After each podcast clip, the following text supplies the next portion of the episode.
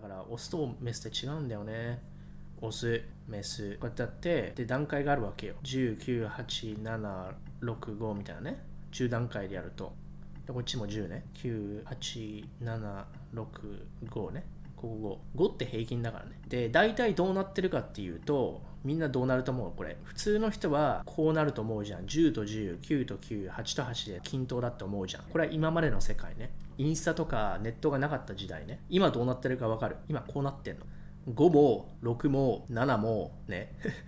こうやってなってんの。つまりここ男で言うとトップの20%とか30%とか10%か分かんないけどね。ここにこの人たちがこうやって集中してんの。メソゴリの方が。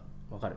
だから5の人とか3の人がだよ。3の人とやってたのが昔。でもメスゴリはね最近はこっちの7とか6でもただのやりもくで仕方ないかって言ってこっちは OK な人の方が多いのよ。オスゴリの方がメスゴリもこのスタンダードって低いんだよね。メスゴリの方がスタンダード高いのよ。なぜかってそうじゃないと進化論的にこのオスの遺伝子を残すか残すかないかって選択はメスゴリにあるんだよね。選択権は。股を開く開かないと一緒でこの人を受け入れるのか受けないかってメスゴリにあるんだよ、うん、だからメスゴリの方がスタンダード高いわけ。そうであるべきなんだよ。オスゴリの方は穴モテのメス犬クンクン現象だからスタンダード別に高くない。だ今起きてるのってこういうことなのだ。から今っていうのは5とか6とか7でも自分が10だと思ってるやつめちゃめちゃいるのメスゴリで、うん、ゴリもネットで話したけどどう見ても客観的に見て6とか5なのに私は10だよとかって言い出すやつがいるんだよ。いやあなたさそれはいいけどさあなたの主観的な考えはマーケットでは相関的になっちゃうからさマーケットって競争原理が働いてるからあなたが10だと思ってマーケットがそうじゃなかったらあなたは10じゃないんだよね。客観的に見たらって話で。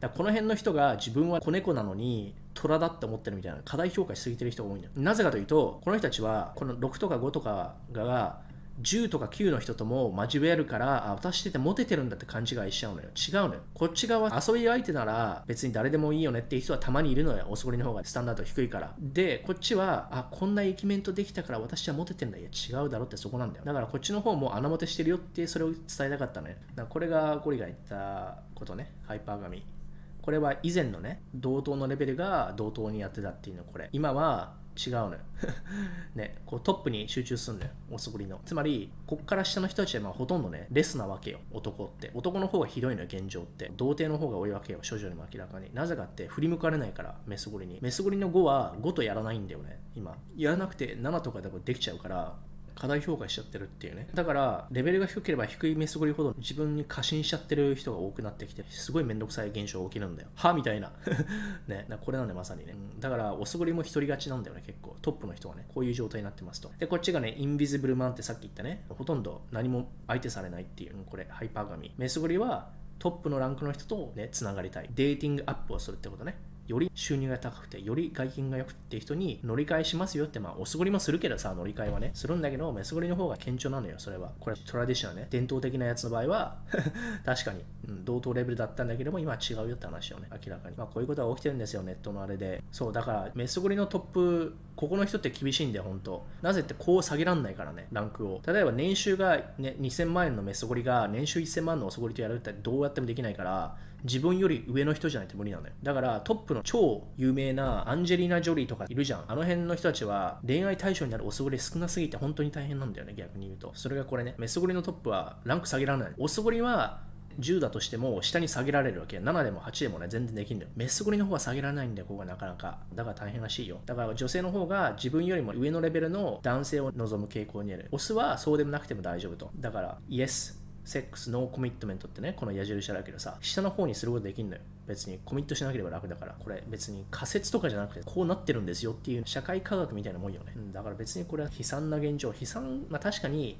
このレベルの男に対しては悲惨だと思うよ。だから、おそこりはパフォーマンスをしないといけないわけよ。つまり、責任があるからね、こっちは。こっちはパートナーもらえないから、デフォルトで。見つかんないの、メイティングパートナー。だから頑張らないといけないっていう風にね、自然の摂理ってそういうことなのよ。優秀じゃない遺伝子は、こうなって当然なのよ。進化論で。これを悲惨というか、これを当然と受け入れるか、それ人次第ね。私はこれ当然だと思うから、それはそうでしょ。だってメスゴリがそれ遺伝子をね、選ぶか選ばないかって選択権があるの。そこも悲惨って思ったら悲惨かもしれないけど、それは悲惨じゃゃないの生物界でどう考えても。そうでしょ？ライオンキングもそうじゃん。ねライオンがオス同士で戦いあるでしょ。それを悲惨っていうか悲惨と言わないか自然界って競争だからね。だから戦い合わないといけないのはオスゴリの方なわけよ。確実に。メスゴリの方でさ戦い合うってそんなにないでしょ？ライオンとかもさゴリラも。メスゴリはただオスゴリのアルファメールを選ぶっていう選択するところでしょ？でオスゴリはその分こっちで戦うんだよ。仕事して金もらってフェラーリ買ってとかデート代払ってとかそっちでパフォーマンス問われてんのよオスゴリは。じゃあその分トップに行った暁にはよどういう権利持たれてるかというと明らかでしょ？トップになった暁にはそれだけ責任果たしたわけだから自由もあるわけよパワーが。ってことは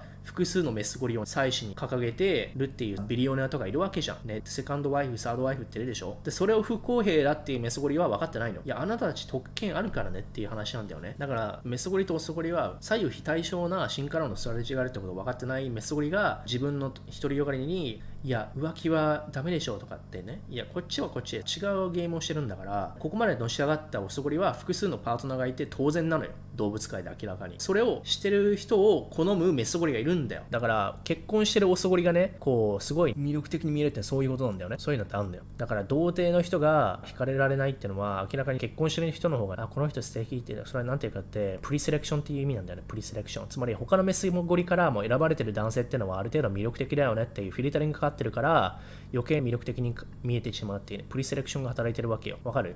だから、おそごりにとってめちゃめちゃ外見がいいメスゴリが隣にいるっていうのはステータスなんだよ。そうでしょ？街歩いててめちゃめちゃホットなガールフレンドがいたらステータスになるわけよ。で、それはおすごり同士では分かってるのよ。あ、こいつはいい男だって。なぜかって、この人たちは競争してるの分かってるからさ、ここ競争してるの分かってるのよ、お互いね。だから、隣のメスゴリのレベルで、そのオスゴリのね、ランクが分かるっていうのはそういうことなんだよね。これはビジネスの世界でもそう、ビジネスのネットワーキングでも、そうやってメスゴリを横に連れて、ステータスを見せるっていうのはあるんだよ。